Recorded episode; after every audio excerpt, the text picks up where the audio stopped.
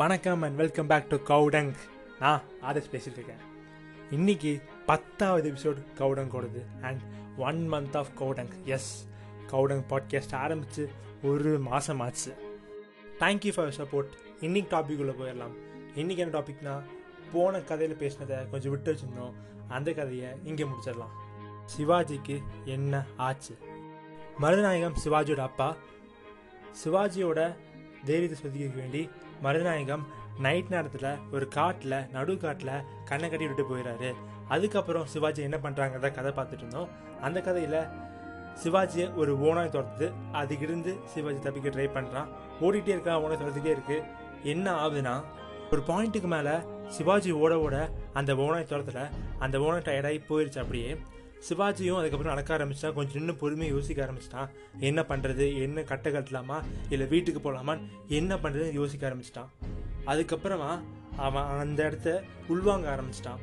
அந்த காட்டையும் அந்த இருட்டையும் அவன் அவனுக்குள்ளே உள்வாங்க ஆரம்பிச்சிட்டான். உள்வாங்க ஆரம்பித்தவன் கொஞ்ச நேரத்துலேயே அந்த காட்டு அந்த காட்டுக்கு தன்னுக்கு ஏற்ற மாதிரி பழகிட்டான். பழகின உடனே கொஞ்ச நேரத்துலேயே அந்த கட்டின கண்ணோடவே அவன் தூங்கிட்டான். அதுக்கப்புறம் மறுநாள் விடிஞ்சிருச்சு. மருதநாயகம் வந்தார். வந்து சிவாஜி எழுப்பினார். சிவாஜி எந்திரி விடுத்துன்னு எழுப்பினார். அப்படி எழுப்பினப்ப சிவாஜி மருதநாயகத்தை பார்த்து, ஏன்பா இன்றைக்கி நைட்டு வரல? நான் எவ்வளோ பயம் தெரியுமா, எனக்கு எப்படி திரும்ப இருந்துச்சு, ஒரு ஓனா எனக்கு இருந்துச்சு, ஏன்பா நீங்கள் வரல அப்படின்னு கேட்குறான். அதுக்கு மருதநாயகம், யார் சொன்னால் நான் உன் கூட இல்லைன்னு? நான் நைட்டு ஃபுல்லாக வீட்டுக்கு போகாமல் உன் கூடையே தான் இருந்தேன். உனக்கு பாதுகாப்பாக உன் கூடையே உன்னை சோதிக்க வேண்டிதான் நான் இருந்தேன் அப்படின்னு சொன்னார். So the moral of the story is, நமக்கு ஒரு பிரச்சனை வரும்போது நாம் அந்த பிரச்சனையை உள்வாங்கிக்காமல் யாராச்சும் நம்மளை வந்து காப்பாற்றுவாங்க அப்படின்னு கோவில்லையும் சர்ச்சிலையும் மாசுலையும் போய் ரொம்ப வேண்டுவோம். ஆனால் நம்மளை காப்பாற்ற யாருமே வரமாட்டாங்க. மனுஷனை மனுஷன்தான் காப்பாற்றணும்.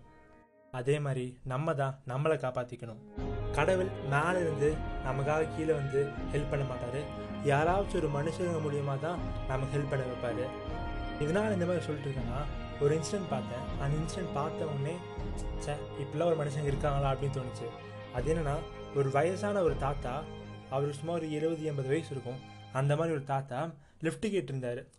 கோயம்புத்தூரில் ஒரு ரோட்டில் லிஃப்ட்டு கேட்டிருந்தார். அப்புறம் அந்த வழியாக போயிட்டு இருந்தப்போ சரி வாங்க லிஃப்ட்டு கொடுத்தேன்.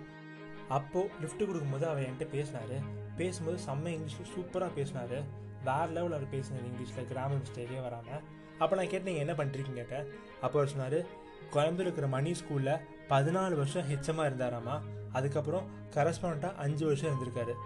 ஒரு பாயிண்ட்டுக்கு மேலே அந்த வேலை போர்டுச்சுன்னு விட்டுட்டு வந்துட்டாராமா. ரிட்டையர் ஆகிட்டு வீட்டில் உட்காந்துருந்தார்.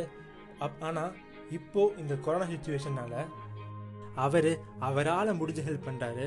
மீன்ஸ் அவங்க வீட்டில் சமைச்சு அவங்க ஒய்ஃப் கொடுக்குறாங்க. அதை கொண்டு வந்து ரோட்டில் இருப்பாங்கள்ல, வீடு இல்லாதவங்க, அந்த மாதிரி இருக்கிறவங்களுக்கு கொண்டு வந்து கொடுத்துட்ருக்காரு. அவரால் முடிஞ்ச ஹெல்ப் அவர் பண்ணுறாரு. நம்ம அந்த ஹெல்ப் கூட பண்ண மாட்டேங்கிறோம், அவர் பண்ணுறாரு. இப்போ நிறைய பேர் அஞ்சு வேளை சாப்பிட்றோம், ஆறு வேளை சாப்பிட்றோன்னு சொல்கிறோம். ஆனால் நம்மளை சுற்றி இருக்கிற பல பேர் மூணு வேளை சாப்பிட்ருந்தாலுங்க இப்போ ரெண்டு வேளை சாப்பிட்றாங்க. இன்னும் இந்த சுச்சுவேஷன் அப்படியே போச்சுன்னா ஒரு வேளை சாப்பிடுவாங்க. அப்புறம் பசியால் எல்லாம் சாக வேண்டிதான். நான் இப்போ ரீசெண்டாக கூட பார்த்தோம், ஒரு குழந்த அவங்க அம்மா இறந்துட்டாங்க, பசியால் இறந்துட்டாங்க. அது அது கூட தெரியாமல் அந்த குழந்தை அவங்க அம்மாவை எழுப்ப ட்ரை பண்ணிருக்கு. இதெல்லாம் ஒரு எப்படிப்பட்ட ஒரு விஷயம். இந்தியாவில் மக்கள் பசியால் சாக ஆரம்பிச்சிட்டாங்க. இதுதான் இப்போ நடந்துகிட்ருக்கு.